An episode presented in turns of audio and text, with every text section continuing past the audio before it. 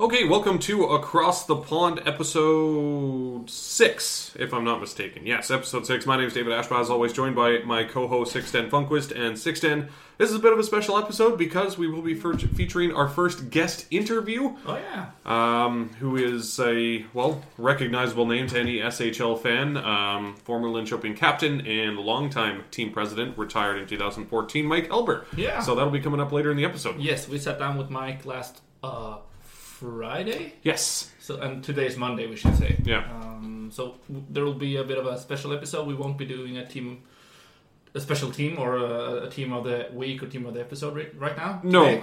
because uh, yeah, our interview uh, ran fairly long. Yeah.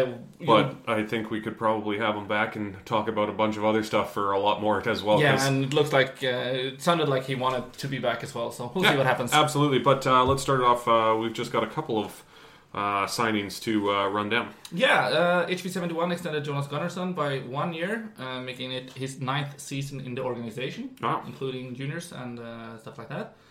Uh, Djurgården has played, uh, sorry, has signed four junior players to first team contracts. Interesting. Those are Oskar Bjers- Bjerselius, Ludvig Hedström, Pontus Johansson, and Axel Brännström. Brenn, Brännström, could that be?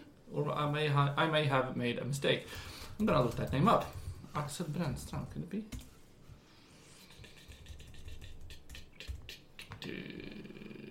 Fairly big signing out of Rögle as well. Yeah, we Brännström. Yeah, that's the name. So Yeah. that's pretty cool, actually. You, you're going to be promoting four players uh, will be um, competing for a first team spot. Yeah, But absolutely. I, I imagine they will be playing in the J20 as well. Yeah. Uh, pretty cool. Uh, also, I should mention that sorry, that the signing of Jonas Gunnarsson really solidifies their goalie tandem, Yes. and it looks really nice for HV71. One year, I can imagine him wanting to try his wings abroad, and this one-year extension could see we could see it as a, like a, an insurance given what's going on in the world. Also, Yeah. also we must talk about Joel Lassinantti. We forgot about that, and that was a, uh point to the agenda I really forgot. So let's make a nice segue to him because it's been stated that he wants to try his wings abroad as well. Which I guess if I were a betting man, I'd say KHL. Yeah, I'd say so as well. Um, But you never know; he might land in the Swiss league as well. yeah, or Germany, Or maybe matter. Germany. Anybody who throws a bag of money at him, Exactly, which he's yeah. certainly earned. So I, I see him going. I don't blame him at all. But if he leaves, or that puts Luleå in a bit of a pickle. mhm. Um, he's been. I mean, he's been just incredible. yeah, absolutely. He's, he's really a hometown hero. Um, should he leave, I, by my knowledge, he hasn't signed anything yet. Yeah.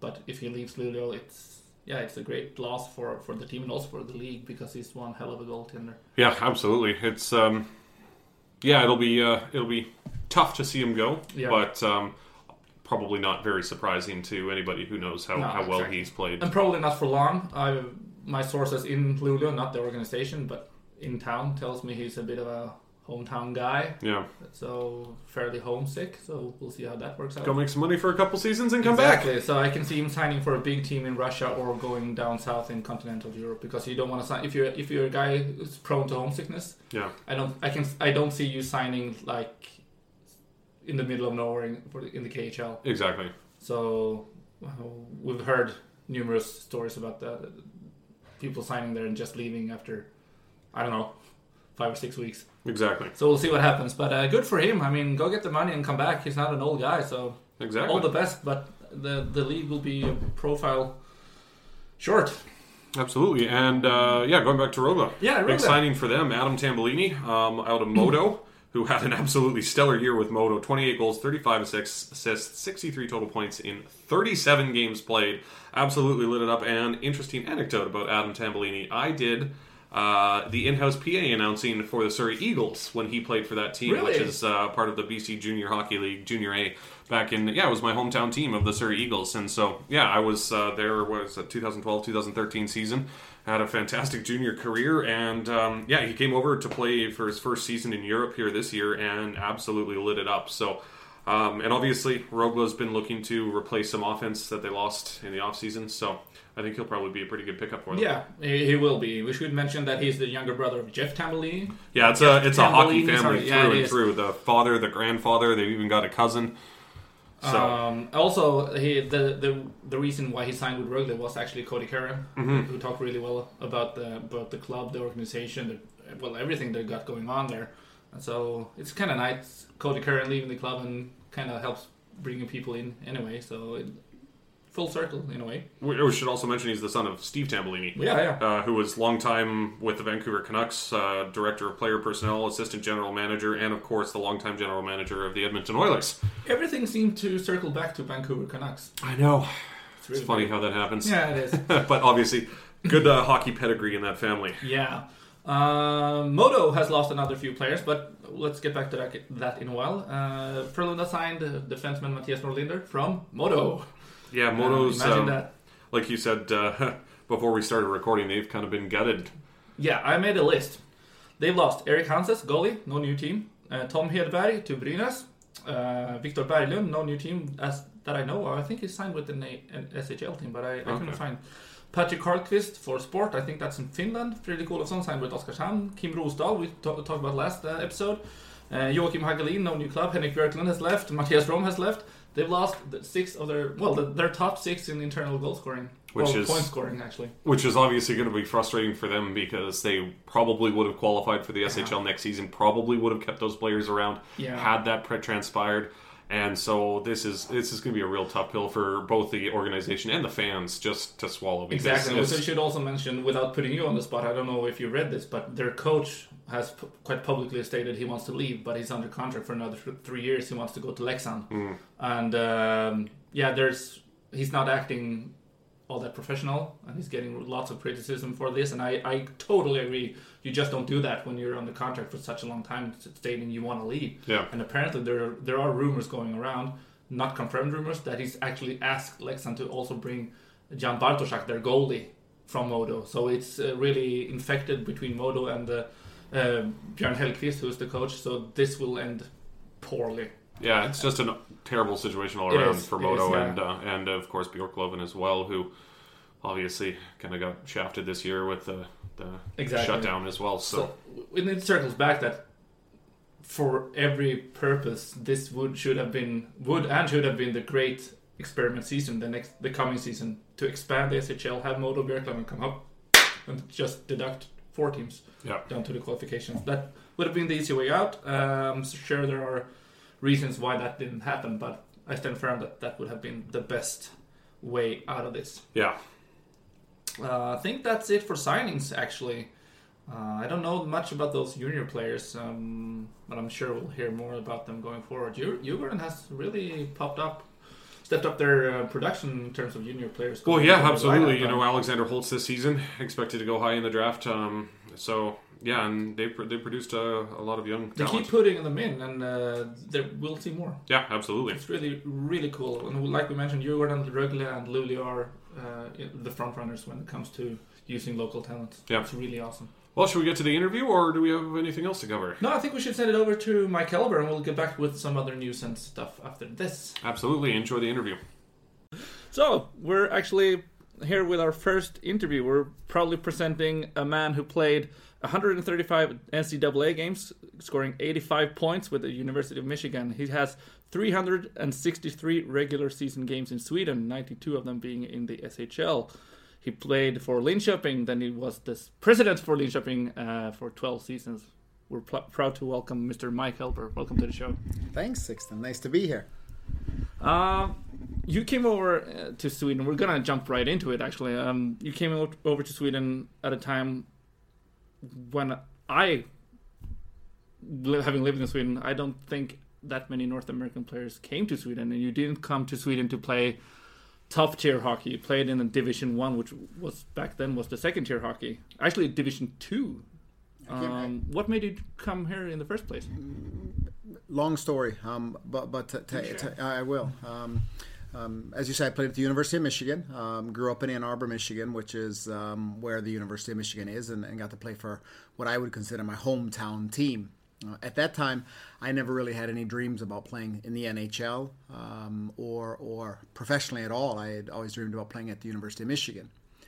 Um, what happened then at that time was after that happened, I was drafted by the Winnipeg Jets. Um, and the draft today compared to the draft back then, I got a phone call on a Saturday afternoon saying we're standing on the Montreal Forum's floor and you've been drafted. And I answered, I didn't even know there was a draft. What does that mean? Do I get a hat? so I wanted a Winnipeg Jet hat. Um, so after my time at Michigan, uh, I, Winnipeg was not interested in signing me to an NHL and AHL contract. Uh, now you have to remember back at that time there was something that was called um, the IHL, which is the International Hockey League, and then the East Coast League. And I was offered a chance to play for a, an international team or in the International League, but also with a two-way contract down to the East Coast League. And I said that um, I would never play in the East Coast League. Um, now, understand the East Coast League has gotten a lot better since the IHL has shut down. Uh, the East Coast League, where Toledo was the closest team, and I had some friends from Michigan that played there, and to go down there and watch them fight, um, and and in my opinion, would have hated the game if I had to do that uh, and make four hundred dollars a week. I wasn't interested in doing it so I got the chance to come to Sweden. Um, I was one of the first people. Paul Kobalars, actually, and I don't know if that name's too popular around here, but he started, came over to Sweden from Michigan, um, started something called Sports for Life, which is a Lutheran um, group that that um, really works through sports to to try to um, do different things through his ministry. Um, he helped Rob Brown come over, and Rob Brown then helped me come over. So over a period of five years, there were three of us from the University of Michigan that came to Sweden Uh, and I came, as you say, to the second division, which is the third division, because at that time you had the the elite series. After the elite series, you had the All Swedish League or First Division One, and then the All Swedish League, and this was Division Two. So for me, it was a little step down hockey wise, but it gave me a chance to be a, a, a important player on the team, and I was in Linköping then from ten years later. How would you? What was the biggest difference hockey wise coming over from North America to yeah, like lower tier league in Sweden. No question about it. From my end of it, it was the skating. Uh, everyone could skate well. There were, were the drills. The, the ice surface is obvious. Surface is obviously a couple of meters wider, um, and then it's a you know 60 meters long. So there's a lot of space um, when you have the bigger surface. And I had to learn to skate better. Uh, to, to, be able to keep up and, and to, to be a part of what the Swedish system worked on. So for me, skating was, was by far and away the, the biggest issue or the difference that, that I had to work on. Um, obviously, uh, coming over for, as a North American, I was well liked on my team due to the fact that um, they knew I was one of the better players, or I had to be one of the better players if we were going to s- succeed. I had a the role, which a lot of kids talk about today. Which role did you have? I was an offensive role right from the beginning, and um, I, I, fit in real, real well. Real well. Um, at the same time, I have to admit that that um, uh, I came over wanting to learn the Swedish language. I came over wanting to learn about the Swedish culture. I came over and asked a heck a lot of a lot of questions as opposed to trying to feel that that this was my place that I was going to change the Swedes. I was very very clear that I need to become a Swede as opposed to Swedes need to understand how an American or North American is going to do. So it helped me a lot that that I uh, learned uh, easy phrases in Swedish. Um, you know, where's the milk, or or how do I get here, or thank you and, and goodbye, and and continually learn the language, which for me is was the most important thing to do, and I think it was one of the reasons why I was then accepted into the group as well as it was. Sorry. Um, moving. Who was the coach when you got here? Was it Tommy? No, no Jim. Jim. So, so Jim, Jim actually asked Rob um, who he should bring over, and Rob pointed to a guy by the name of Steve Beadle, um, who he played with. Played at Michigan State, not Michigan. Uh, don't don't confuse those two. Um, the green and white from East Lansing played. Rob came, and I came from the the maize and blue in, in Ann Arbor. And and here's a kid that was a phenomenal hockey player, but but he wasn't interested in Sweden. He wasn't interested in the Swedish culture. He wasn't interested in anything.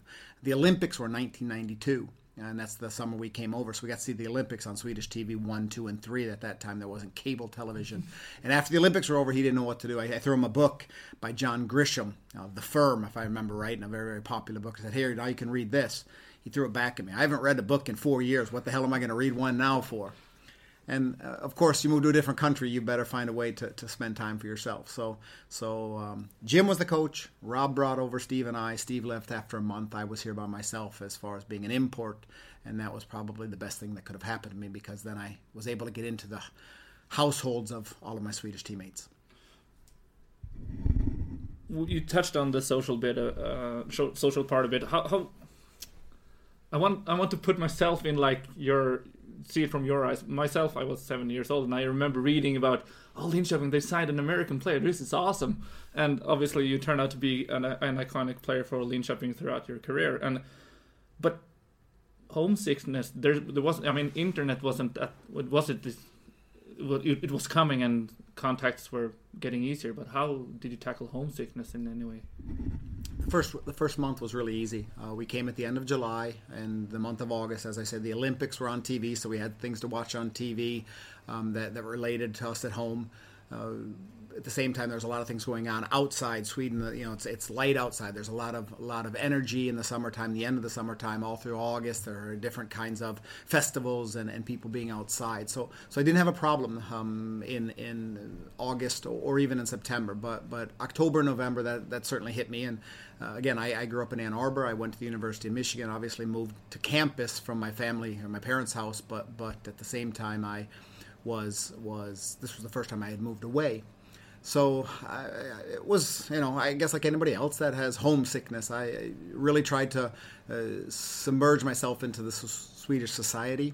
I, I, really wanted to be a part of um, learning the language. I had thought that I would be in Sweden for two seasons, or that was my dream or my hopes or whatever you want to um, put it as. And I said, I'd, li- I'd really, really like to play one season, be so good that, that I can come back for another season, learn the language, and then I was going to go back to the United States to get my master's degree at a master's program somewhere in the United States. So, so two seasons was my goal. Um, the homesickness, um, my grandmother died when I was here in Sweden, which was, was the hardest time for me. Um, so, you know, I, my mom called me up and told me that she had passed away, and I was here in Sweden. I couldn't go to the funeral. I couldn't be a part of that, and that's something that I'm really the only thing that I feel like I've missed um, by being in Sweden for so many years is that I've, I've, I've uh, don't have the same relationship with my family, my, my siblings, uh, their children. Um, my grandparents uh, lived for many years, but my father's parents lived a long time after I'd moved to Sweden. Uh, you talk about the internet. My grandpa was a phenomenal man. Uh, learned to send emails, so so so I, I, would get an email from him that would say, "Hi, Mike. This is Grandpa. How are you?" And and it was you know it wasn't a long letter but it was a connection yeah. and i would send him back an email uh, you know and, and we would try to communicate that way and it was uh, the start of, of uh, the internet for, for my usage but but uh, here's a, a, man that's you know over 80 years old that's, that's learning how to how to use a computer for the first time that's really cool. It is certainly was. So so of course I was homesick at a time. At the same time, I, I learned the Swedish language, and and tried to get immerse myself in the culture. And I got to go home every summer for for a period of four months. The first six years, I believe, I went home for four months in the summertime. So that's you know a third of the year, which uh, my I got to see my parents and my siblings in a sense. Um, it's almost actually worse now that I have kids, uh, three children that that we have because it's harder to travel back and forth because there's so many different conflicting schedules. Yeah and we're we're sitting down in a in the midst of a global pandemic as well, making it well, who knows what what what will happen, but. Move, moving back, I mean, during your time with Linköping, the team established themselves first in Division One during your second season with the team, and you played there for uh, let me count six seasons before before making the jump, the first jump, we should say, with Linköping, uh, getting promoted to back then the Elite League or Elite Series. For anyone back in the in North America, is it can you describe the the promotion re- relegation real struggles or trying to establish yourself in another level as a team? What's that like?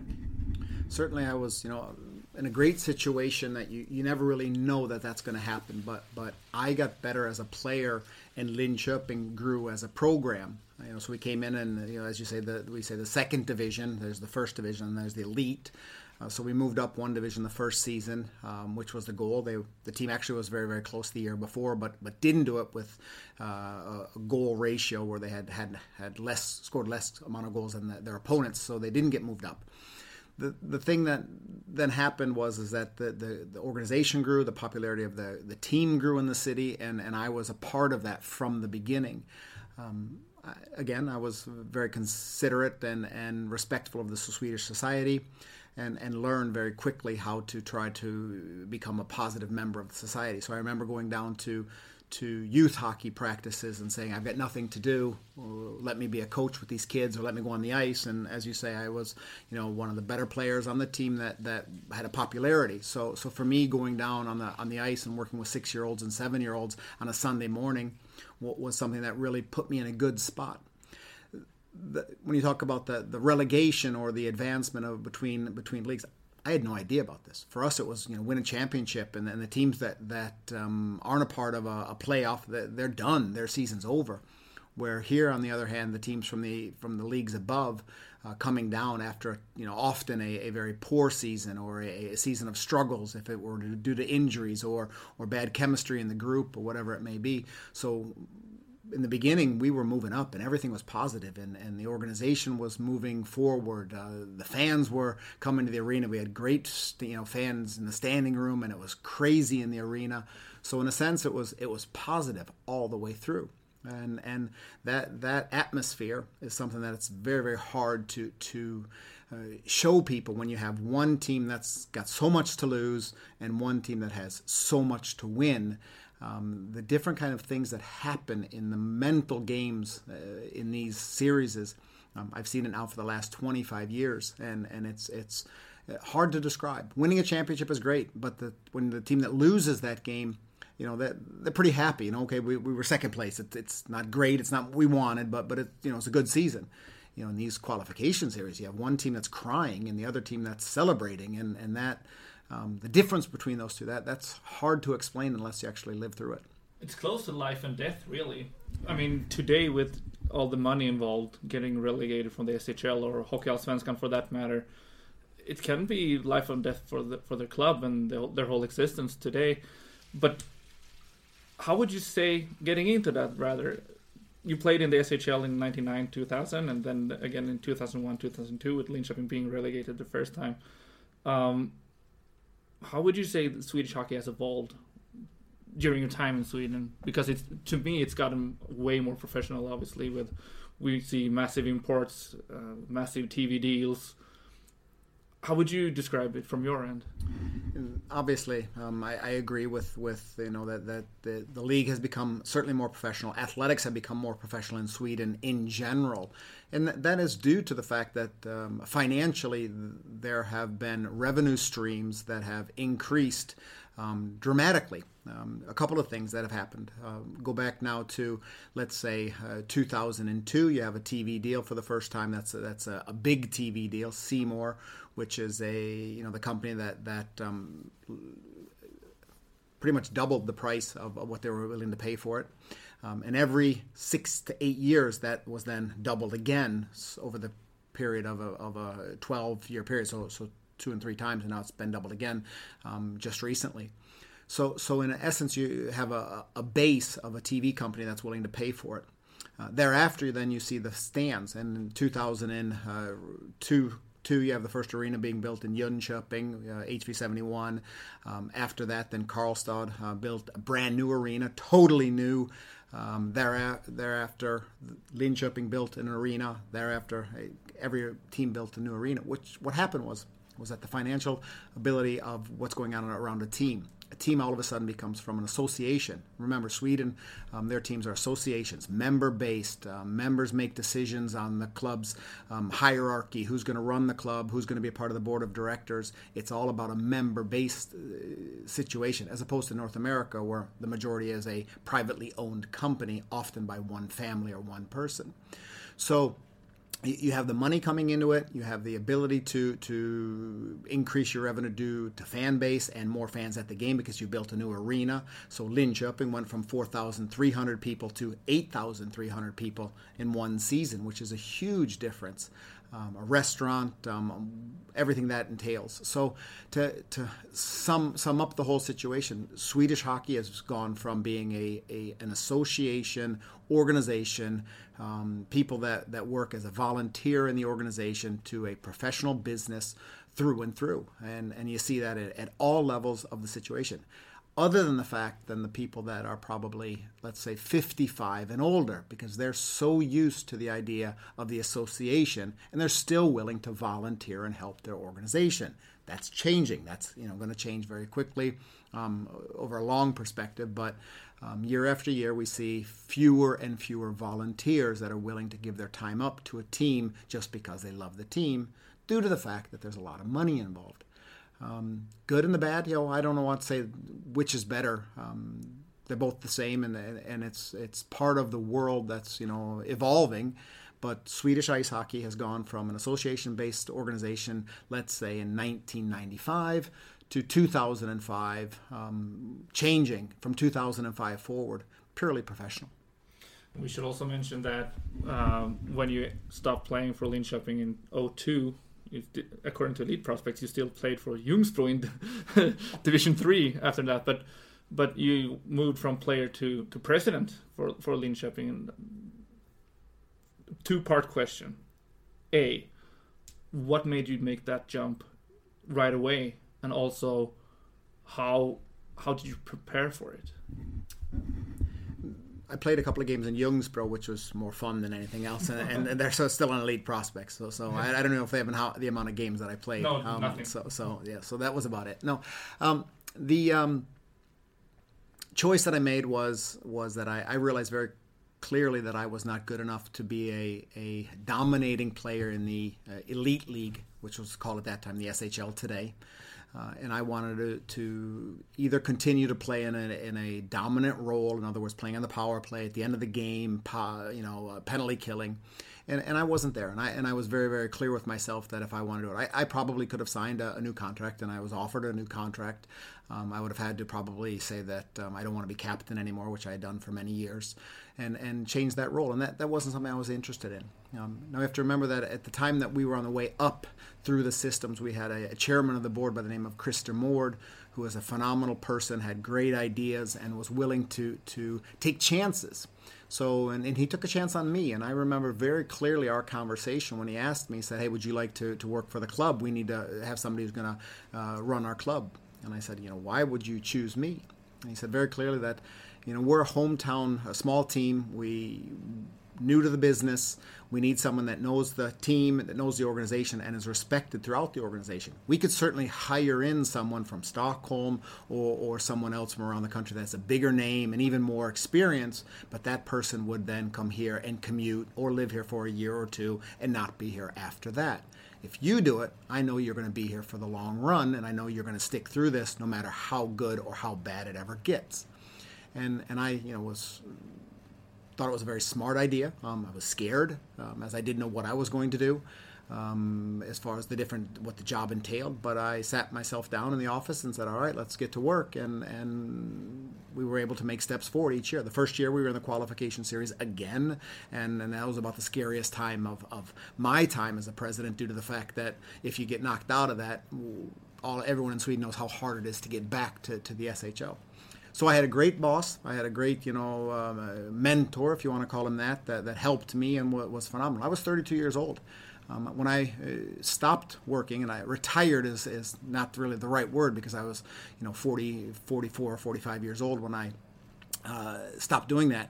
Um, well, that's not true. I was 32 when I started, so 12 years, yeah, 44, 45 years old I was. Um, it's hard to say I was retired, but um, I was still the youngest president in the league. So, so I had worked at it, and I had been there for the. I was the president there that had been there the longest period of time, but I was still the youngest, which kind of shows that that I was, you know, came from a very young organization, which is true, and and um, I was thankful for that, and what a great experience. And um, could I do it again? Um, not in this team, um, but but in different teams. I, I, don't know. It's something that's always a question that I'm asked um, almost on a monthly basis. Do I want to get back into it? Have you had offers? I've had offers, and, and I've said no to a couple of different, both SHL teams and all Swedish teams. Uh, in the in the end, if you're going to be a, a, team president um, here in Sweden, I don't know if that's everywhere. I think you should live in that city. I think you should be at that arena. You should be there for Sunday games between the young boys and the young girls. If there's a tournament, a, a boys' tournament or girls' tournament, you should be there giving out the prizes, or you should be there shaking people's hands or thanking all the youth coaches. And and to to commute um, to me is not something that a, a, team president should do.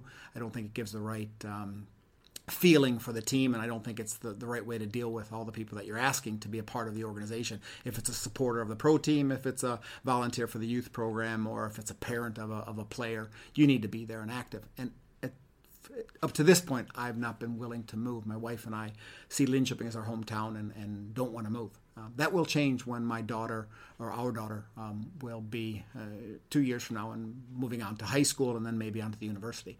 So, so maybe in two years but but at this point, not not going to happen. Do you want to chime in, David? You've been awfully quiet so far. Yeah, well, you guys were on a roll. I thought I'd let you just roll with it. More, um, I figured you, you were part of the show as well. Mike, I'd just like to actually go back to your playing days. Um, you obviously came up while you were playing during a time of massive change at the goaltender position with the introduction of the butterfly style of goaltending. You played in university in the mid to late 80s, and I wanted to know if you noticed that maybe there was a delay between that style coming across the Atlantic here in Sweden and what was the goaltending like here in the league when you were playing? Interesting question. Uh, I played at the University of Michigan with Steve Shields. Uh, Steve Shields went on to have a very good career professionally. Um, and and he stay, stood up and he stood up and he stood up. Um, at the time, he started to learn to go to go down and, and, butterfly. So when I came over here, it was just starting where you know guys were going down and using their their their length, their their height, their their leg reach, um, and and using their pads um, at a different different rate. Um, I would actually say that that um, Sweden was quicker to to make the move from from a, a, standing goalie to a goalie that goes down to the butterfly style that I would actually say in the NHL it's, it's more traditional in North America than it, that was here in Sweden. Now, to the contrary of that, um, I remember listening to a, a coach. Um, talk about um, Pasi and talking about Andreas Hadelöv. Now we're talking about Swedish players and Swedish okay. Swedish coaches. Sorry, no, but really okay. but but I remember him saying saying, well, the best thing about Andreas is that he stands and he stands and he stands, and when they shoot again, he still stands up. And and I remember thinking, well, that's not the way the goalie should be doing anymore. They should be down butterflying and and, and you know blocking the ice. Um, so of course, you, you see the difference. Um, we had Roman Cechmanek come to Sweden and play here in Sweden. He stood up, um, one of the best goalies the, from the Czech Republic, and, and he was killed. He, he couldn't play here because they would just shoot the pucks on the ice and, and, and he couldn't do it. So um, I don't know if it's an answer to your question. I, I, certainly was very well aware of the different styles, and, and you saw it very quickly. The, the goalies that, that chased the puck, attacked the puck, attacked the angles, a lot like Andy Moog did one time in the NHL, where they're you know they're outside of the goalie crease by an additional ten to twelve feet, you know, three or four meters to to, to block the angles. Um, Mikael Sandberg did that in Linköping, and this is now then in 2000. Uh, 1999, 2001, 2002, where Sandberg played here. He was way out of his zone. But after that, you saw the change, and and um, I remember thinking that's not going to work. We're going to be able to shoot in the top corners all the time. And then all of a sudden, they did, all the goalies decided to be about six five, and then they, they cover everything up. So so so certainly made the changes. Now, uh, I'd like to go back to your um, days as president. Obviously, um, Linköping has never won the SHL title before, but they were back to back. What was that? 2006, 2007, 2008, 2009. Um, you were in the finals two years in a row, and unfortunately lost both finals in a row. Um, you, as the president, does that take a did that take a bit of a, a, mental toll, knowing that you were so close two years in a row, but were never able to to, to, to capture that title? You know, I, I would I, it was a tough time. Um, and, and in this time, when you talk about Corona, it was a great time. I have to turn it around. It, it, it was hard to lose um, twice. Um, I think we were the better team, um, definitely against Modo, but, but they had a goalie that was just phenomenal. And obviously, the goalie is half the team in, in the playoffs. Um, we had a great team both seasons, uh, we had great players. Um, we were a little bit too young. the first season against HV71, when we, we played them, uh, we ended up getting into a big situation where a referee made a terrible mistake. Um, and and it was a situation that that shouldn't have the mistake shouldn't have been made, um, and we got focused on that. and we, we, we lost focus on the game. We lost focus on the next game because okay, we lost this game and, and we should have probably won it due to the uh, it was a mistake. But who cares? You got to move on. You got to move forward. And we weren't we weren't prepared for that. So we, we all of a sudden are the day afterwards. We're talking about what happened the night before. And in the playoffs, you've got to learn that an hour after the game is over, you got to let it go, and you need to move on to the next step and, and put yourself in a good position. It's a seven game series, not a not a two game series, not a three game series. So so it was a I didn't do a great job um, one season because I was a part of that being you know we need we need to appeal. We need to do a lot of different things. We need to change referees. So we're focusing on the wrong stuff. And and and that was a, a tough situation that, that we couldn't um, handle. And I wish I would have been able to do it again and, and uh, do it differently at the same time, um, the best team always wins the playoffs. I've always said that. Uh, best of seven series. If you win four games out of, um, you know, in a seven-game series, then you're the best team. So, so we were not the best team two times in a row. Um, I certainly think that we had a very good chance. Um, and you know, woulda, coulda, shoulda situations where where a player gets injured or not. But that happens in the playoffs. Um, certainly, I would have loved to have had a Swedish championship. Um, I, I'm proud of the fact that we were able to go from the from the division below to the the highest division. And in 1999, when we did that, that is my greatest memory of, of playing hockey, no question about it would have the would had we won these championship would they have gone past that? I don't think so because it was it was something where we were professional at that time. We were paying players. It wasn't the same uh, camaraderie in the group. We were there more as professionals to, to, do a job. In 1999 we were a bunch of friends playing together having a great time. Uh, most guys still had jobs or, or part-time jobs at least and i was in school and a lot of other players were in school. So um, 1999 was the best time, but certainly, uh, Dave, I would have loved to have had a Swedish championship, and I would love to have had that on my uh, resume. But um, at this point, it didn't work out. Now, being obviously a, a North American player yourself, um, I've actually asked this question to uh, multiple people I've interviewed this season. Uh, this year was actually one of the lowest years in the past decade for North American content in the league. Um, and a lot of people had different opinions as to why that may be. A lot of people are saying, you know, Swedish clubs are trying to promote their young guys from the junior clubs. Um, if North American players are coming over, they've got to be top tier players. You don't want them occupying, you know, third or fourth line positions. So, what would your opinion be on that issue as to why there's seems to be a smaller contingent of North American players this season compared to just two years ago? There was, I believe, 68 North American players, and this year it was topped out at 34.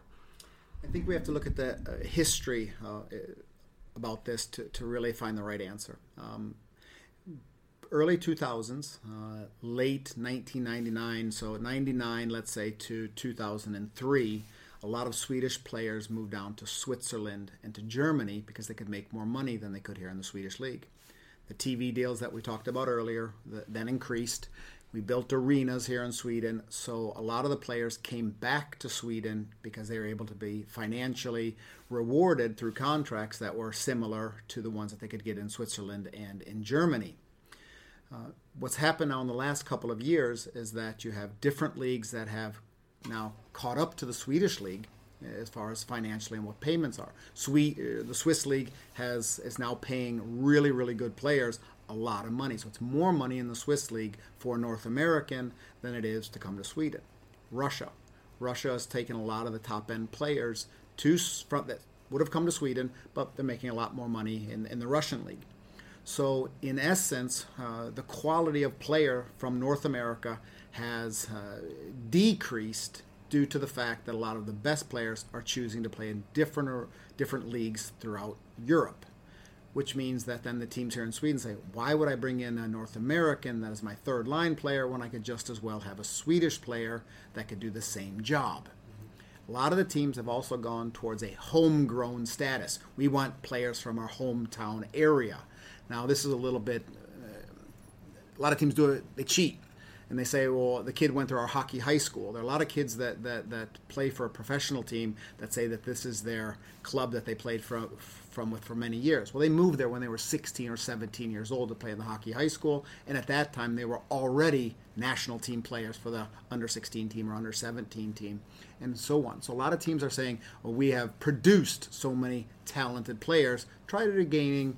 Um, interest from the from the fans, interest from the city, and and to explain why it's important to, to support the youth programs.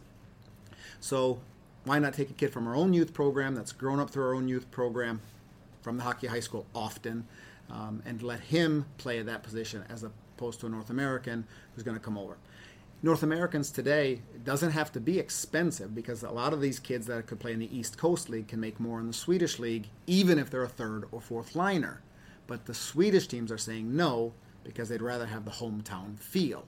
So a combination players that are moving to Europe, Switzerland, Germany, and Russia, which they did in the beginning of the 2000s, are, are playing more there. And then you also have the idea that teams are trying to play play their hometown players more. Would you have any advice for young North Americans looking at the Swedish league? Be willing to be very, very uh, humble if you come over to Sweden. Um, start at a lower league, score a heck of a lot of points, and then move up from there. Um, that's the way to get known. Uh, coming over and being a good guy, well, there are a lot of good guys out there today. Um, most Canadian kids, um, uh, most North American kids that come here have some kind of um, path. A lot of the American kids come are college kids, which means that they have a, a little bit larger view on life and see Europe uh, a little differently. Um, now, that is certainly a, a very, very uh, shallow statement from my end to say that, that kids that don't go to college don't have that view. Um, but but uh, in essence, the kids that have been very successful from the United States have often been college kids um, that have come over a little bit older um, and also understand that they don't want to play uh, in the East Coast League or what it may be. So come over, be humble, play in the Division One, uh, dominate. Um, don't make a lot of money, uh, make no money at all. Live, have fun, learn the language, and then thereafter um, try to make a move up in the system um, because uh, it's a lot easier to take a North American that you can actually see play as opposed to looking at elite prospect statistics or even someone who says you're great. Every agent out there says their player is great at one thing or another. So it's, it's very difficult for teams to, to figure out the difference. But if they can see you play, it's a lot easier to do it. Excellent. Sixten? I want to get back to, well, moving the other the opposite way uh, from Sweden to North America, we've seen more and more players making the jump. Uh, we this season was the first season we had 100 Swedish players playing at least one game in the NHL. How would you dis- how can Sweden still produce that many talented players year year after year? The, the NHL player um, number has grown uh, exponentially, I think, for the past five or six years. Sweden, despite being only 10 million people, is one of the great greatest producers of hockey players in the world. What makes? Would you say? Sweden is the, the best producer of hockey talent in the world per capita. Now, I don't know if that's fair to say compared to Canada that has, uh, what, 50 million people, the United States, 350 million. There are other sports that are important. 36. Um, 36 million. Yeah. A bunch of Canadians have left Canada or what? um, the, the Swedish model with the hockey high schools is something that is is um, no question about it the the best system that I have ever seen for an entire group. Um, because what it gives it gives um, players from all over the country uh, very very similar chances to develop their talent um, that that gives them a chance to to take the next step. And you have the All Swedish League and then the SHL. So there are very very clear stepping stones from going from one league to the next league to the next league upwards mobility, which which gives Sweden Swedish kids a, a very very good chance. The other thing um, that you have to remember as well is that. Sweden is a country that, that is very, very um, systematic. In other words, they have a, a program with teaching coaches. So, so you have a, a federation that teaches coaches how to coach players in a very, very similar way, which really, in my opinion, is a phenomenal strength that they have. And I know that the United States has really tried to copy, you know, the USH, USA Hockey has tried to copy the Swedish model and really try to train coaches to the different ways of teaching how to skate, how to pass, how to shoot. So you get a, a the same level of coaching, no matter where you are, where you're playing, who your coach is, or as close as that as possible. Where I've seen in North America, certain teams with great coaches, you know, well, they become phenomenal. A lot of players, where players in the same city or different city or very close by don't have the same coaching, and, and that makes a huge difference. So, so Sweden has found a way to, to educate the coaching staff. Um, from the youth level, which for me is, is probably the strongest um, strength that, Sweden Swedish hockey has. Again, 10 million people, as you say, Sixten is is um, easy to do, or easier than it is to do with 36 million, or the United States, which you know 10 times that. So so finding ways to educate young coaches. Then the, the situation of, of uh, people that you can look up to, role models. Um, it's so much easier today when you can see 10, 12, 15 players that are in your same age group that are playing in North America. So you see, if he can do it, why can't I do it? And that's we've seen that all throughout Sweden. I talk about the first people that have gone over and played early um, Börje Salming som ett uh, easy example that, that has gone over and, and, and kind of paved the way for other Swedes. Now today, you know, there are you know kids that are in the 2002 that are going to be in the draft. You've got two kids that are going to go in the top of the draft. Um, the NHL draft, you know, they're picked to go, you know, between one and five or two and five maybe. Um, so, so you see that kids are doing it. Well, they've seen Elias Pettersson go over and they say, well, I'm just like Elias Pettersson, and they see the next kid and the next kid. So, so a lot of it has to do with that if, if they can do it, why can't I do it um, in the essence as well? And the NHL's game has changed to a skater's game. It's a fast paced game. Sweden skates, they're, they're not a physical, uh, in general, uh, you know, a, group of physical players. There are obviously um, exclusions to that or, or, exceptions to that, but um, uh, the game has changed. And that, no question about it that that has uh, really helped all European players that, are, that have skating as their strength um, and now North America, um, the USHA, the USA uh, hockey program with their you know collection develop, which is in, it was in Ann Arbor now in Plymouth. You know they've obviously uh, looked a lot at what you know Europe is doing, and these kids skate extremely well, and they've you know been successful. So to answer your question very simply, um, educating coaches uh, and a great stepping stone path. Um, every 15 year old ice hockey player in Sweden, boy, um, has the ability to see his path from 15 years old to being a pro player. Very, very clear. I start in a hockey high school, often at one of the pro teams, can be one of the all Swedish teams. From there, I play in their junior team. From there, I play a game or two with the pro team or, or the team up. From there, I then get drafted, and from there, I move on. And that path is very clear, and parents follow that. On the other hand, if we're looking at women's hockey and girls, girls in Sweden have no path whatsoever in all of athletics in general. There is no hockey high school for the girls. Um, slowly but surely starting. There are few role models that show them the way to go. And as in North America, where you have college scholarships, um, where these girls can play and, and dream about going to a, a university, a college, and, and getting their school paid for them. Their fathers are very interested in that often due to the fact that it's a financial gain to be able to get a full ride scholarship in different sports soccer, um, hockey, obviously, um, golf, tennis, basketball. And, and so women's athletics, due to Title IX, um, which means that they have to have each college program has to have as many men as women scholarships, or as many women scholarships as you have men scholarships, is a something that, that makes the United States um, by far and away the best um, developer of women's talent. Goes back to coaches; they get the best or better coaches due to the fact that dad is interested in daughter's scholarship. Don't have that in Sweden. Therefore, there are extreme amount of boys that become NHL players but women are way after. Now, I guess I took that conversation a little bit different angle. Actually, that's really interesting because we could get to that. I mean, the the the SDHL, which is the Women's Hockey League in Sweden, uh, we're looking at. Even though development is slow, it's still de- developing at a certain pace. We see Luleå being the front runners here, and also HV71 as of late, and Linköping, I would say, in getting their pro teams to a certain level. However, much can be done on the junior side and girls side and I don't know pee wee, but where do you see this development going now? Maybe can we see anything in the in the wake, not in the wake, but after this whole pandemic thing? Sure. Can we see any change there? Do you think? Um, for speaking specifically about hockey, um, I would like to add in soccer as well uh, because it's pretty much the same situation. Um, too many girls quit athletics between the ages of 12 and 15 because they don't see their path. Uh, they don't see their hockey high school or, or soccer high school just as the boys do. They don't see their where they're going to play when they're 22 and 23 and 24. Therefore, it's better to get an education and, and quit playing athletics. Compare that then again to, to North America. When I say North America, I probably should be saying the United States in this case, due to the fact that college links, lengthens that path.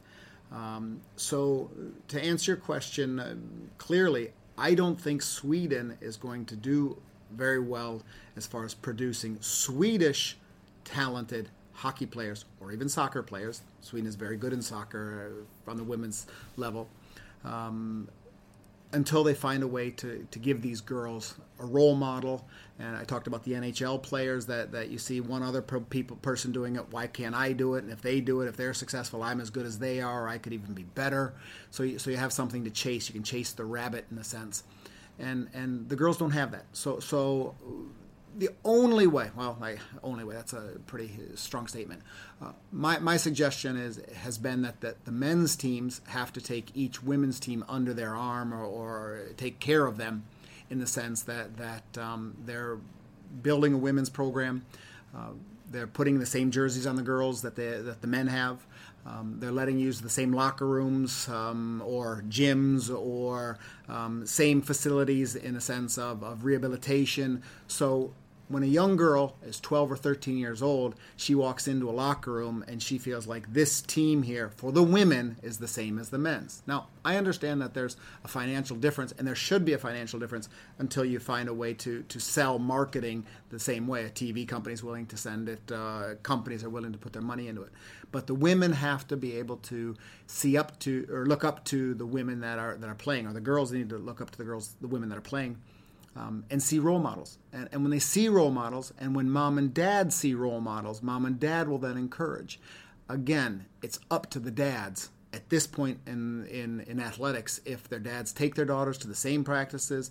Um, I don't know how many parents I've seen do things for their sons that they would never do for their daughters in the same situation from from making you know cooking food and and, and preparing their weekend or uh, letting them go away to a to a camp or letting them to do you know do something that is extra special. Well the boys can do it because they are going to be professional hockey players and they're going to make a lot of money. The women well why should we do that? Where's the money there? So in essence, I would say parents have to decide that women's athletics is important as, as youth athletics or, or as boys. Um, and that comes in my world from the team. So I think that every team in Sweden, pro team, should be required to have a have a women's team. And I think that they should all say, okay, if our men's team costs hundred dollars, crowns, whatever it is, the women get five percent of that. And if they were to do that, give the men 95% and the women 5%, every organization in Sweden will have the chance to at least double what they do today excluding Luleå, because Luleå has a private sponsor that goes in for the women's program. But if they were to do that, 95 to the men, 5 to the women, who at a meeting would say it's wrong to give 95% to the men's team and 5% to the women's team? Most people would say, well, let's give them 90 10 or let's give them 50 50. I'm not saying 50 50. I'm not saying 70 30. I'm not saying 80 20. 95 5. Let the women start becoming role models for the younger girls. Then in 20 years, you'll see a difference but you won't see it in five years. It takes too long time. Interesting. Very interesting. Um, I don't really have any more questions. Oh, I do. well, yeah, you. I've only been here for three years. You, you obviously have more history with Mike. But, I've, uh, I've, been a nobody since you were here. but um, actually, um, Mike, you had mentioned obviously when you first came over here, you weren't really making any money. Um, you were studying. What were you studying? When I came to Sweden, I had graduated from the University of Michigan, and and I um, actually made a thousand dollars a month for six months. Um, my apartment was paid for, so so I went back and worked hockey camps um, in the summer times to to support myself. At that time, I was living at my parents' house, so I didn't have a whole lot to support. I they were supporting me. Um, when I after my fourth season in Sweden, um, I chose to move home and was on my way home. I had been accepted to the Wharton Business School in Philadelphia and and was going to move home. And same time, I met a girl, and and she and I were talking about a future if we would try to figure out a future. The chairman of the board that I mentioned, Christer Mord, who was the chair, just become the chairman of the board in Linköping, said we want to make a run for the Swedish Elite League, and we want you to be a part of that. And I said, uh, that would be fine. I've got, you know, I, I, would be interested in doing that, but I have two requirements. Uh, the one requirement is that I get accepted to the University of Linköping to study, to study business, which is here in this town. Uh, and the other one was that I needed a four year contract due to the fact that I knew if um, I had a four year contract, then they couldn't pull my visa to get my uh, to go to school. So so um, very short period of time, we ended up signing a four-year contract, which was um, which at that time I'm guessing was very rare. Extremely rare. It didn't ever happen, I would say. And, and, my boss says I was the best paid player in the league at that point, um, which I probably was close to it at least, um, because it was it was a lot of guys that again worked jobs um, at the same time as they were paid. Um, but we, we came to a position where where I chose not to go to Wharton. Uh, chose to stay with the girl. We're married now since oh, 25 years ago, three children together, and I got my MBA at the Swedish university. Um, the, the thing that really happened to me at that time as well was that I had to learn the language and not, not just learn to talk you know, at a conversation or or one to one. I had to learn the language uh, completely due to the fact that I had to write all my essays and all of my tests in the Swedish language, and and that was my the time that I really really became um, a part of the Swedish society. Uh, there were no classes in English, so every class was in Swedish. Today, uh, many years later, uh, they have over half of the classes at the university are taught by taught in English by the professors, where, where at that time there was none. My fourth year was the first year that a class came um, culture and society that was actually taught in English. So, so I got to learn the language. I got to be a part of the language, and also at the university, there were very few people that cared about the hockey team. They didn't really know about it. So, so I had kind of a, a free area to to be um, a student and a hockey player um, after that. So it was a, a, great time for me. I loved it, and I got my MBA at uh, Linköping University's um, business program. Yeah, like you said, um, at that point, not a lot of people had followed the hockey team, but obviously, having played college hockey back in North America, where there's a very large culture, or especially around collegiate athletics, uh, did you find that it was kind of nice to be maybe lesser known while going to the university, or did you enjoy the spotlight while you were at Michigan? Uh, I, I loved being at Michigan, and Michigan was a phenomenal time. I just wish I could do it again and, and be a little bit older and know know things that I that I didn't know at that time. I think I would have really uh, used the experience better than what I did. Um, I think, um, well, it, I, I didn't. I was too dumb and young and stupid to to to understand how great of a situation it actually was. Um, but to answer the question, it was really two worlds, and, and Swedish um, athletics have nothing to do with, with schooling as the way do in the United States. There's there's no connection whatsoever. So so it was two worlds for me, and, and the university here in Linköping is is its own campus, a little bit further away from the city, which which means that they live their kind of their own world, and, and the city and and the, the athletic teams I think live in a different world all of the students that came from different cities, well, they you know cheered for their hometown team. They didn't cheer for Linköping.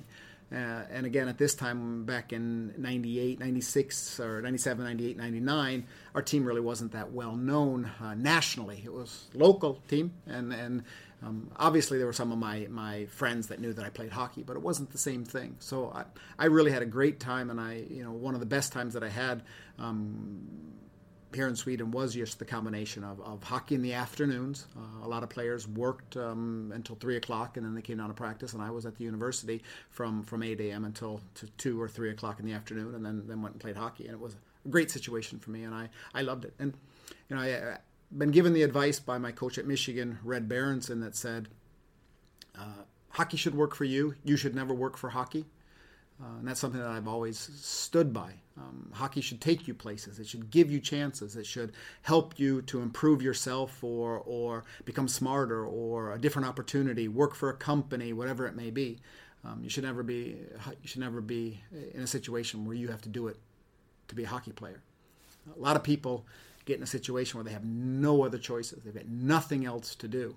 Um, and I'm grateful and thankful that I was uh, got the advice and, and was able to to um, use that advice that I hockey has never run my life. I've always run hockey, and, mm-hmm. and, even when I was team president, I quit when I wanted to quit. I didn't have to have the job. Um, I loved it. I thought it was great, and I've you know really loved my different situations: Michigan, Linköping, team president, but I could always get out when I wanted to, or I could always do something else. And so um, I'm thankful. I love hockey, and, and it's given me a lot of opportunities, but I've also had the chance to say no to it, if that were the case as well. I think we could do a two-part interview, like an, another episode with you. But I have a, I have a question that actually comes from a, my own, my own basis as a fan of Linköping, and well, do you ever ever have have you ever had any regrets about a signing you didn't make As a team president, as a you team mean? president? I feel uh, like there's some history No, no, behind this question. it's a genuine question actually. but but I, I think that's an I, I heard that on another podcast and I found it to be interesting talking to someone in that position. You can think about that for a while. I have another question for you. Yeah, give it to me. Then we'll start. We'll start over again once. Yeah, yeah. Once it happens. Let's talk briefly about the season of 04-05 and what that did because that had a major impact for well everyone outside North America basically, but especially for Sweden and Swedish hockey with pretty much every major NHL player coming to Sweden or at least most of them.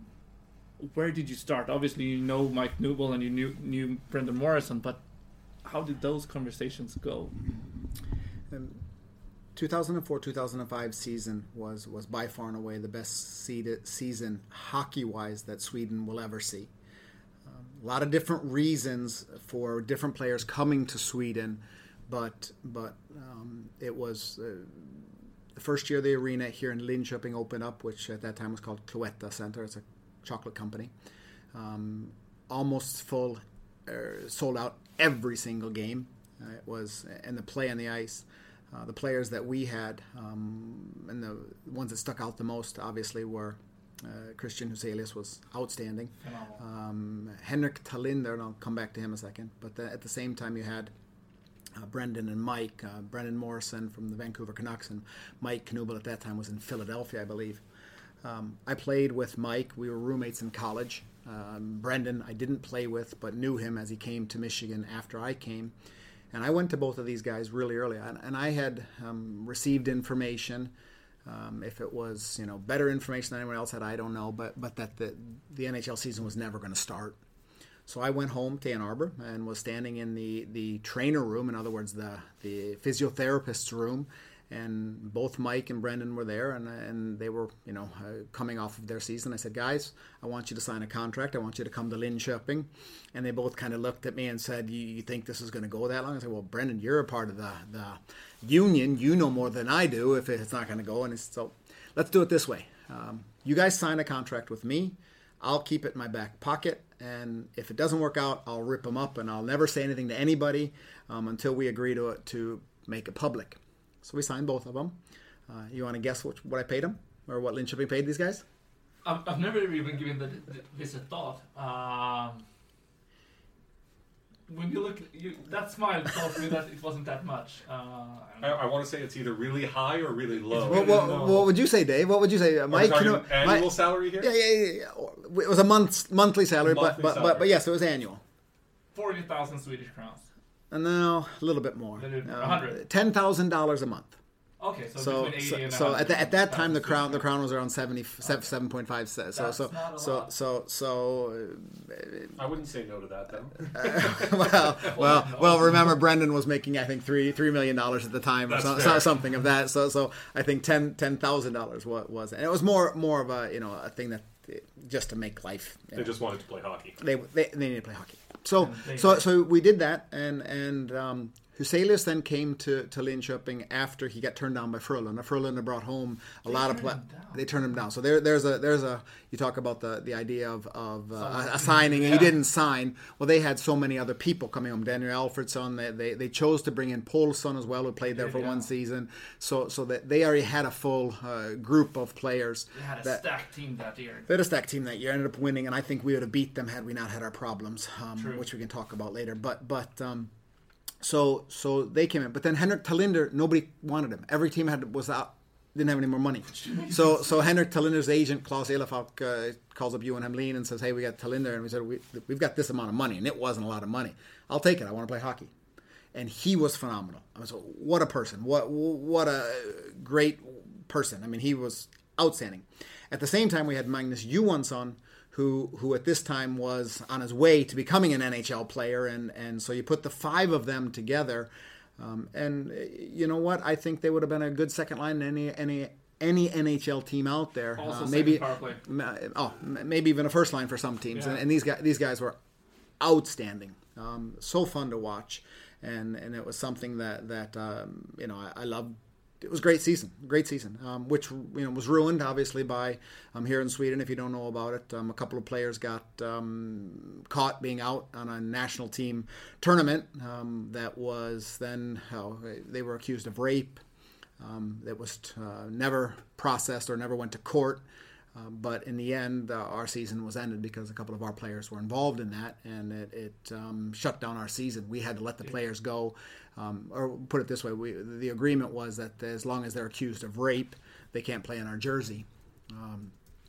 Which screwed up our season. So, so in the end, um, we didn't win the championship. Got knocked out in the quarterfinals because two of the players weren't a part of the playoff team. But I truly believe we would have beaten Frölunda because we had beaten them every game that season or, or close to it, and we owned them. And due to the fact that Huselius was so good against them, and and Tallinn, oh, we, we were great. We were great that season. Um, but um, to answer your question, best season ever in Sweden, hockey wise. Um, I will never see it again No. And and um, no question about it, it was the best place, the best league in the world that season. Uh, Marian Hossa was in Mora. I mean, His brother well. Yeah, but, but I mean, he, he he did so many things. I mean, I remember he turned Tallinder inside out one time, and then our goalie Fredrik Norrena was out in the corner, and he put it in the open net. I stood up myself by myself and uh, started cheering for him. Wow, what a goal! Woohoo! I'm thinking, shit, that's the other team. I shouldn't be doing that. Calm down, bud. Everybody around like, you know, you know that's the other team, don't you? Uh, it was, you know, it was a great season, um, and and something we'll always look back on. Yeah, I have two of my fondest memories uh, from that season was uh, Linköping played Södertälje away. I think it, this was during regular season. I remember Brendan Morrison cutting in from the left, I believe, and just ripped a shot just underneath the bar. He celebrated, no one else did. He went up to the referee, you have to call that, you have to call that. And they did, and it shows, it just went in, I don't know, an inch below the bar. And of course it was a goal. Nobody else saw it. Off the back crossbar. And Yes, nobody else saw it, and I remember that that made him, you know, made him stu- stay um, stand out that much as a player and also as a person, just being that adamant that was a goal. God damn it! And also, I think Linköping was playing HV seventy one at home, and on a four four on five. It, they threw out Huselius, uh, Knuble, and Morrison, and they just went at it. They went cut through the entire power play lineup of HV71 and just fooled Stefan Liv. I don't know. Now, I would like to, to change that a little Really? bit. Uh, Was well, it that a four or five? yeah, it was four on five. Yeah.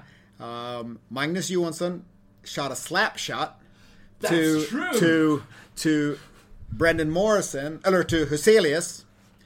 Huselius passed it to Morrison, kept going towards the net, and Morrison one timed it to him where he just put it in the net on the far side, and it was a one touch hockey from their own zone all the way there, Just tic tac toe.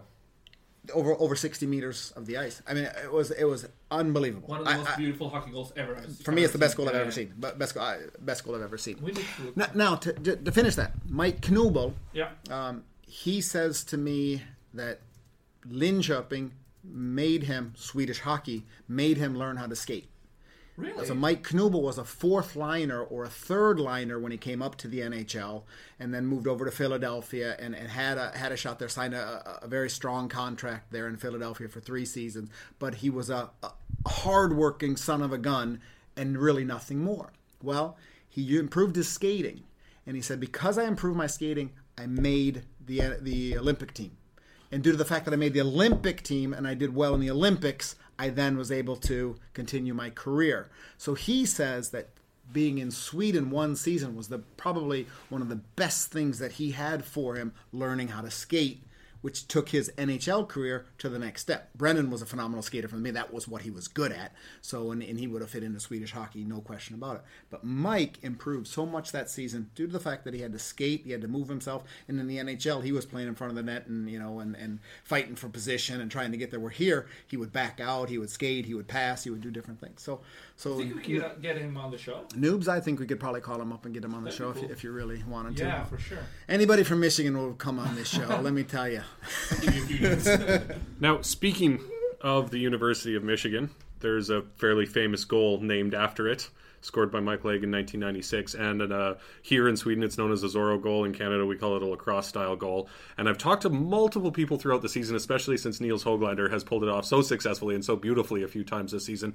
And it seems to be kind of a very dividing goal between hockey fans. Some people absolutely love it, some people don't think it belongs in the game.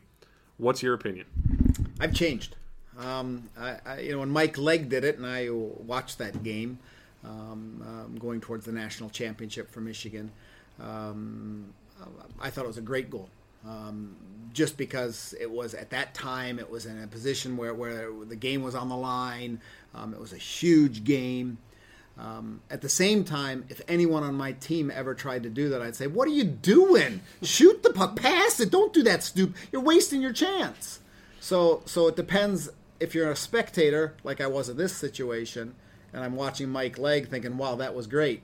If one of my players, when I was the team president, did it, or even one of my teammates, I probably would have said, "Stop doing that, stupid." So let's go down to penalty shots all the different kinds of penalty shots where you put it between your legs or you flip it up or you knock it in or whatever it may be. I'm thinking, shoot the puck. Come in with the right angle and put the puck on the net. Make a real attempt to score a goal. Stop that stupid stuff between None your that- legs. or, that hot dog and crap. Exactly.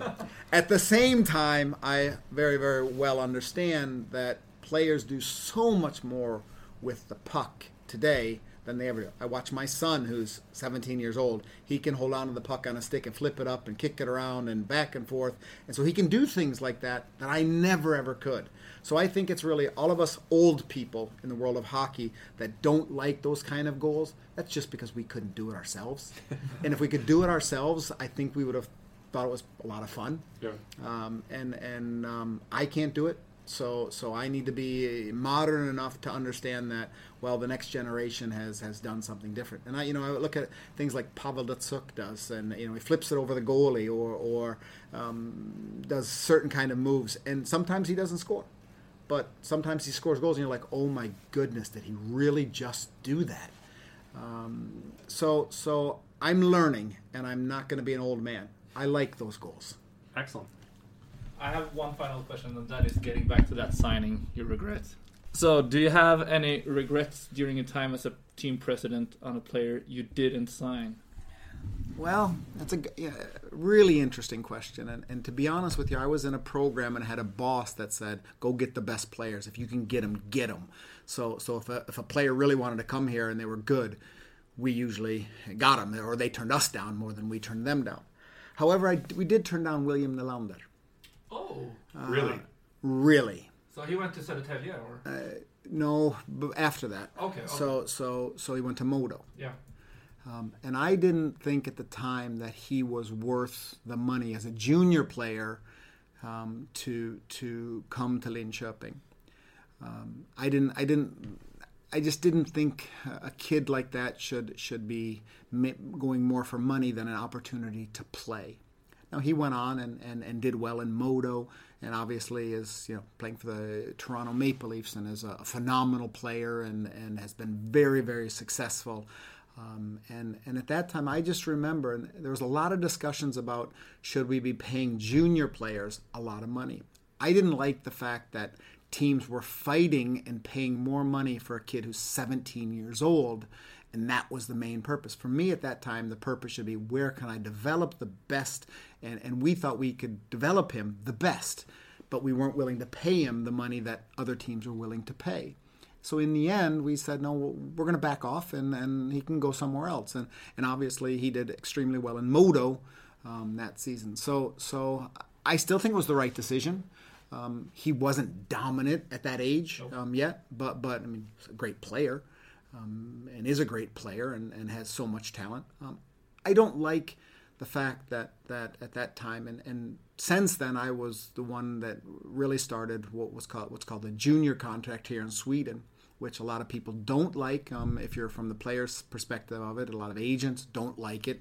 Um, and I think it's the right thing to do because players at the ages of 16, 17, 18, and 19 should be worried about development more than they are about the last um, uh, dollar or, or crown. Um, now, that's my opinion. An agent for a player may say something. That's not your job to decide for all the players. That's our job as a with the player and the family and everything else. But um, so uh, William Nylander, I guess, would be that.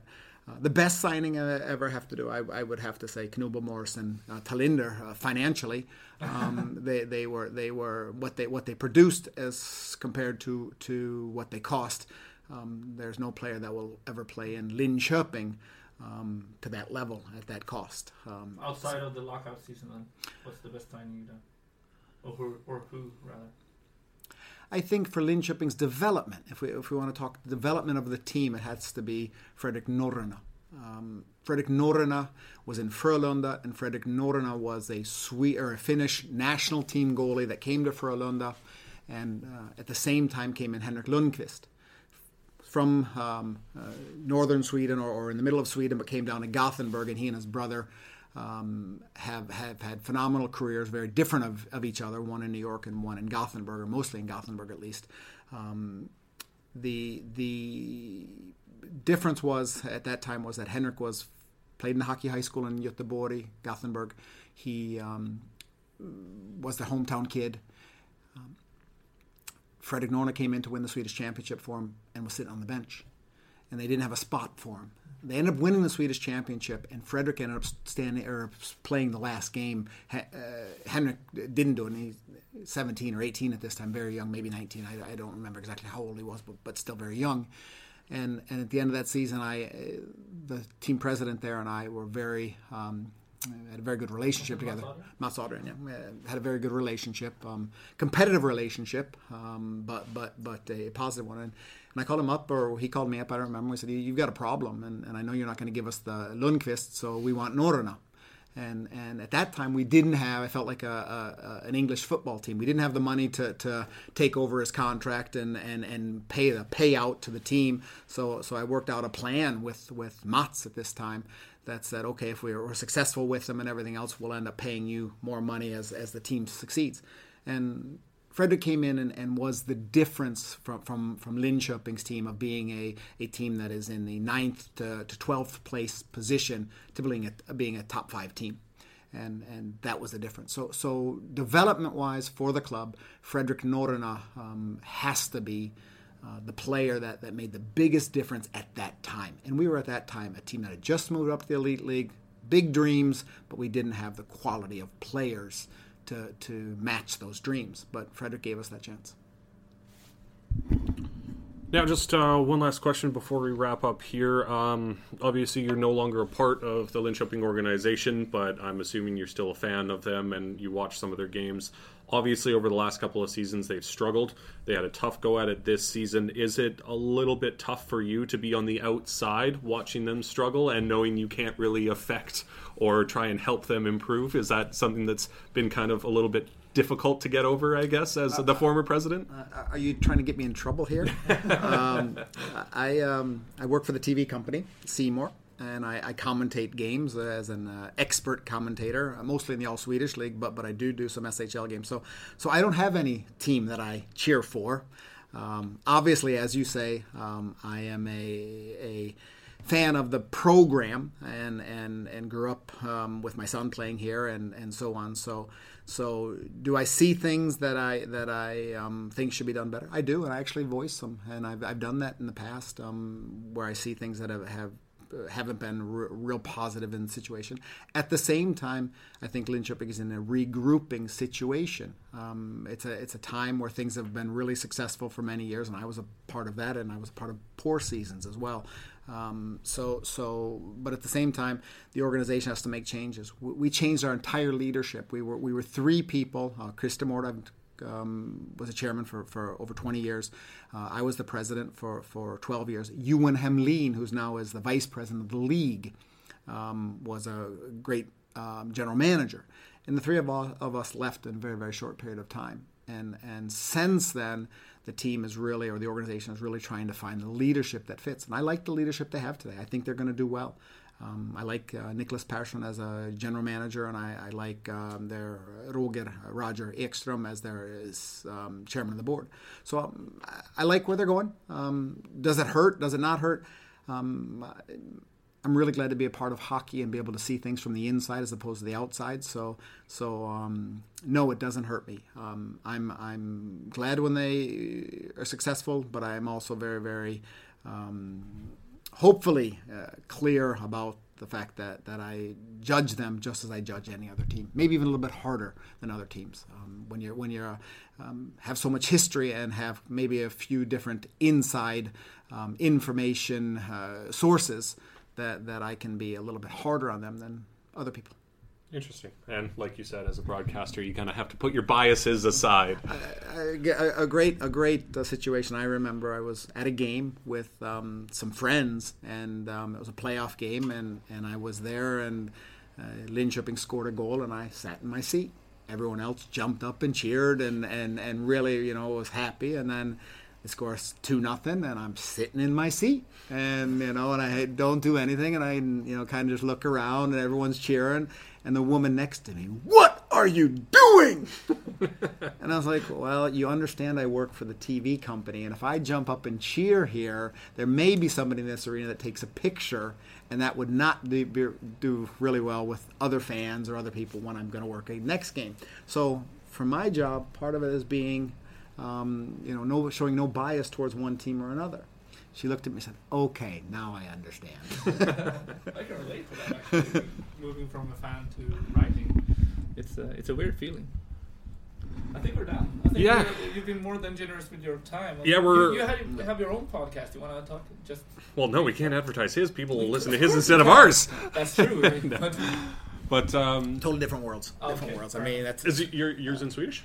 Mine's in Swedish. It is. It's, okay. it's, okay. Balansa.se pull up Balansa. Balansa.se. We have a few Swedish uh, listeners as well. We do. So. But Mike, I want to thank you for your time. this has been absolutely fantastic, um, and I'm sure obviously we've got some listeners in Linköping as well that'll love to hear this interview. So thanks very much for taking your time so to uh, talk to us today. Great, great to be here, guys, and I'll be happy to come back if you want me to. Absolutely. Okay, so big thank you to Mike Helber, former Linköping captain, former Linköping president, of course, and hopefully, yeah, we can get him back uh, for another interview at some point uh, during the podcast, which obviously he said he would be more than open to. Yeah, uh, I really enjoyed. Uh, I actually got him quiet with the question about the player he regretted not to sign. Yeah, I think that was the toughest question that uh, that we posed. Yeah. You had to think about that one. Yeah, and uh, it's not easy to get him quiet. I know Mike since before, and he can talk. But I, yeah. I, I, thank you so much, Mike, for joining us. It was really, really fun. Absolutely, and yeah, so informative. So, I guess articulate yeah, yeah, yeah. and very talkative and yeah some some some Polite. great responses. Uh, so yeah thanks very much mike for being our very first guest here on across the pond. And we'll be dropping a new interview for our next episode as well. Yes let's and not divulge the name no but let's just say pretty much every hockey fan will recognize this name. Yes Okay, um, do we have any more news to talk about? We do have some questions have. to go over. You got a Twitter question, I got a Reddit we question. We have some more news actually before uh, right. that. Um, Peter Regin, the former uh, SHL forward, is leaving Jokerit, and uh, Malmö Redhawks has expressed their interest in signing him, uh, but their, his agent Morten Green or Morten Green said in March that Regin probably will play in continental Europe. However, uh, the D-man also leaving Jokerit, Oliver Lauritsen, also rumored to be signing with Malmö. Malmö Marcus's brother? Uh, or no relation? Know, they're demon Lauritsen. Yeah, it could be. Yeah. But um, we could actually check that out. Um, that'd be interesting. Peter Regin, I can't remember his stats off the top of my head. Let's look that up because he did quite well in the SHL when he was here before. Excellent. Um, he's 34 years old, so he's not. He's not. Um, that young, but I can see him strengthening. Well, any team looking for some uh, routine. Yeah, absolutely.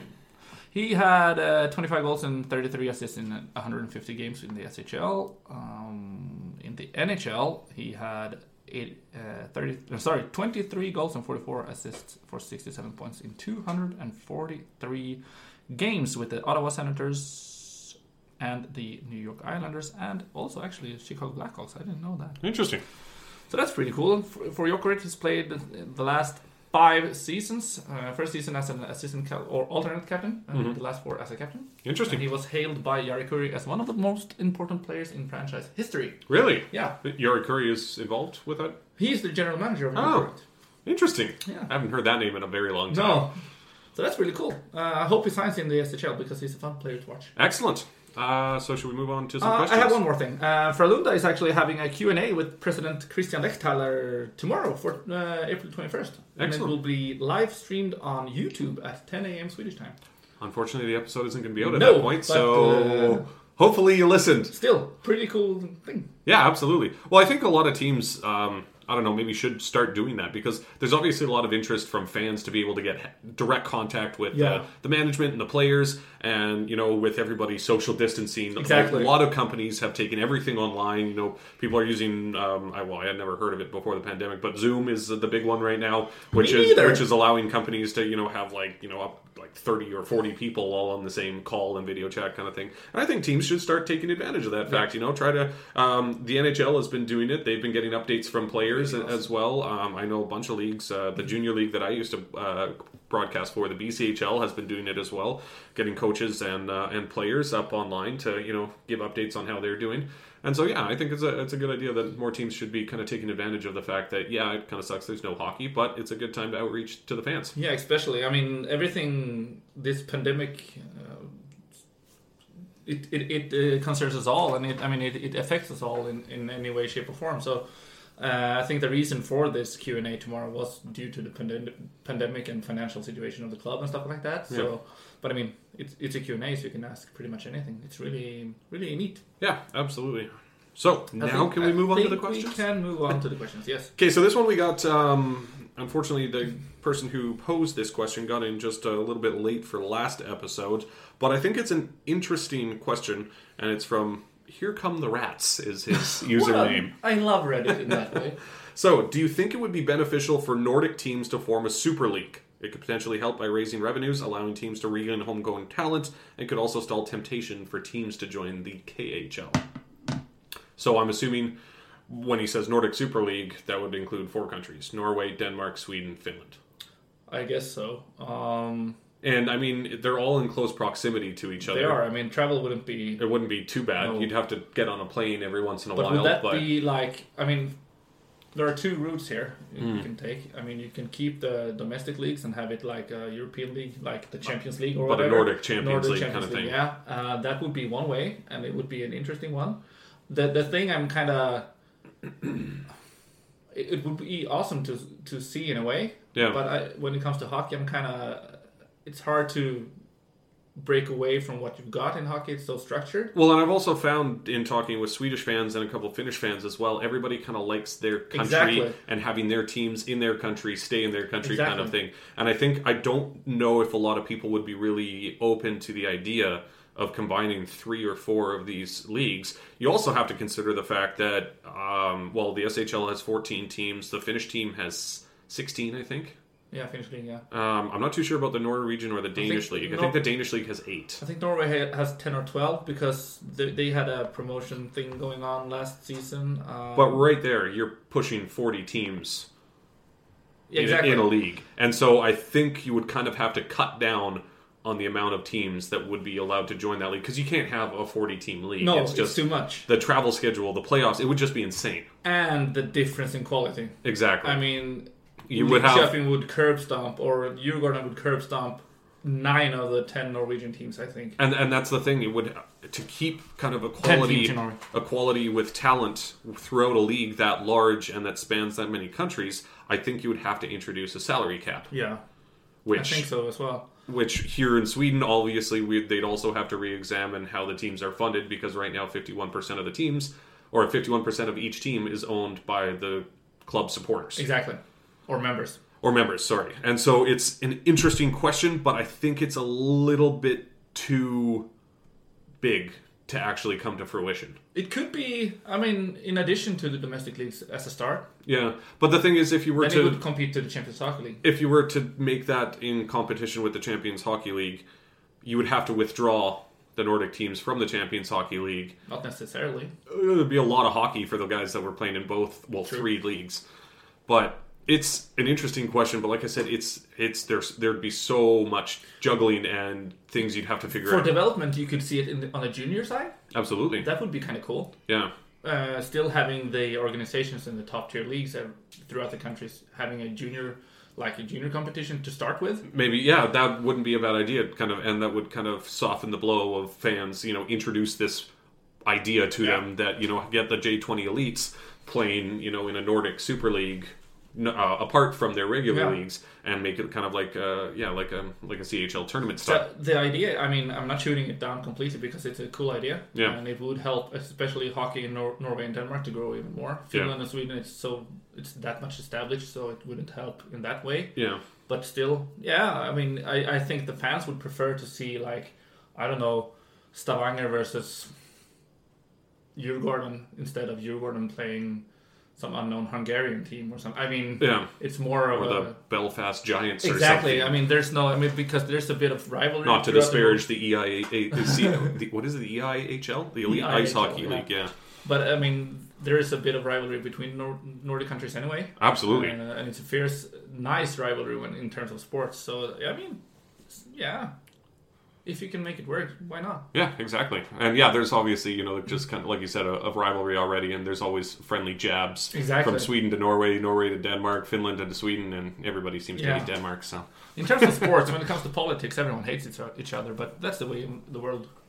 yeah, so it, so let's stay away from the politics. it would be a really interesting kind of thing to try.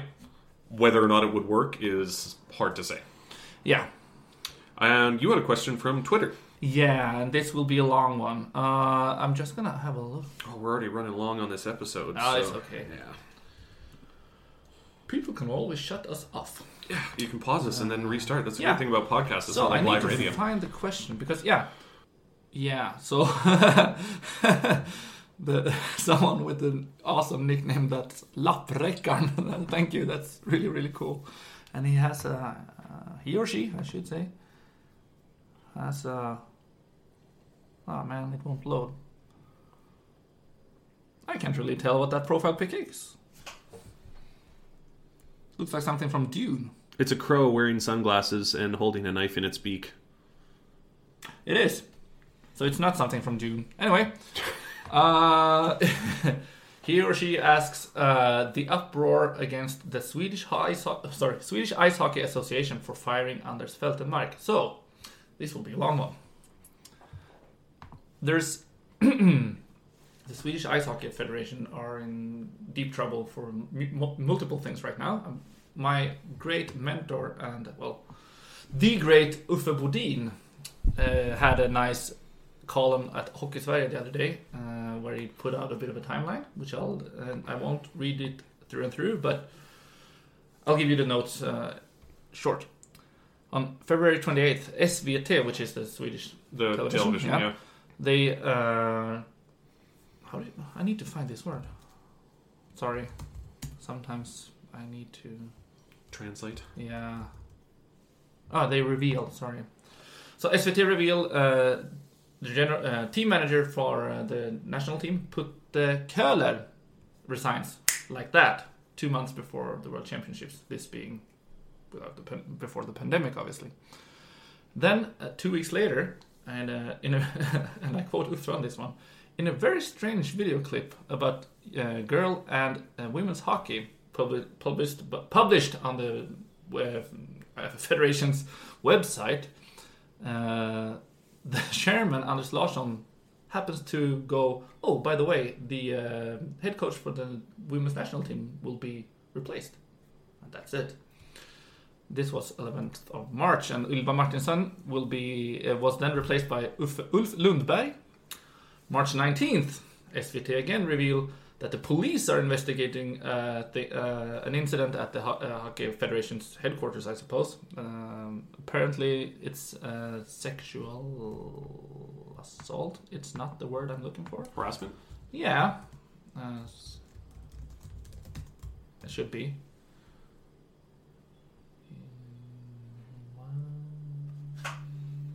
Oh, yeah, sexual harassment. So we let me do that again. On March 19th, the SVT revealed that police are uh, investigating an uh, incident at the Federation's headquarters. According to the police, there are uh, accused, uh, accusations of sexual harassment, and uh, to express and the uh, one leading the investigation says we've been informed by that many have been Named not named but has been harassed. harassed, yeah. And then on April 6th, um, information assistant uh, Anders Feltenmark is fired all of a sudden. Uh, the, offen- of, uh, the official reason was lack of work, or sorry, yeah, lack of work, I guess. Uh, but as it happens, Feltenmark is also the chairman of the union at the federation. So this gets just murkier and murkier. So, So what's the question? the question is, can we talk about it? And yeah, I honestly have no knowledge of this up until this point. Uh, no, so it's very, very. I mean, they need to smoke everything It out. seems like They- they there's a lot need of to do a unknowns complete control alt delete on the whole federation because, I mean, Charlotte Gustafsson, who's a tremendous um, leader within Swedish hockey, um, she said she, she's been discriminated. Is that the word? discriminated. sorry, discriminated before as well, but um, she was when she got into the board of competition. I guess is the Board of directors. no board of competition should be competition committee committee. They needed a woman. Was the reason, which is just that. And when she got uh, she, when she resigned as the um, team president of Karlskrona, she was out of that job as well, just like that. So it's a bit weird. I mean, women are apparently discriminated in uh, in one way or another over there, so they need to do, smoke it all out. Yeah, I think there's a Bring- lot more. Put the card on the table for everything because the trust is going way down. I mean, imagine being a young girl wanting to play hockey. yeah, No, and yeah, um, obviously and also uh, any young anyone, I wouldn't Yeah. trust. So um, I wouldn't trust them. So they need to put the cards on the table and just there's obviously a lot of Everything. information still to come out. So exactly. So I guess I haven't heard any rumors. These are things I've read, and I trust Uffe Bodin immensely in this case. So. Yeah. It's sad, and uh, hopefully it will get resolved in the greatest way possible. Yeah, but um, I think that's it for today's episode. And Yeah. like we had mentioned previously, we've got another interview coming up for episode six. This is a fairly high profile one, and so you'll make sure make sure to uh, tune in for that, which hopefully we'll have out before the maybe Friday. Yeah, something like that. Hopefully, Um, check our Patreon yeah, uh, because on our Patreon we will be revealing who's to be interviewed next, and Yes. get the chance If to ask your own questions. if you're a sus- subscriber, you will figure out who the interviewees are before we interview Yeah. and you have a chance to ask them some questions through us. Yes. So check out our Twitter. It's got the Patreon. It's got our Spotify. Um, I'm currently in the process of trying to get us onto Apple Podcasts, which is um, will hopefully make it easier for people who use that. Obviously, Yeah, that, I think that will help us come on to the uh, podcast addict addict app, which I use myself. perfect. And so yeah, that does it for episode number five, six. We suck at this. Oh, we've done so many in quick succession. that does it for episode six of Across the Pond. Hope you guys stay safe, wash your hands, support local businesses, and we will chat next episode.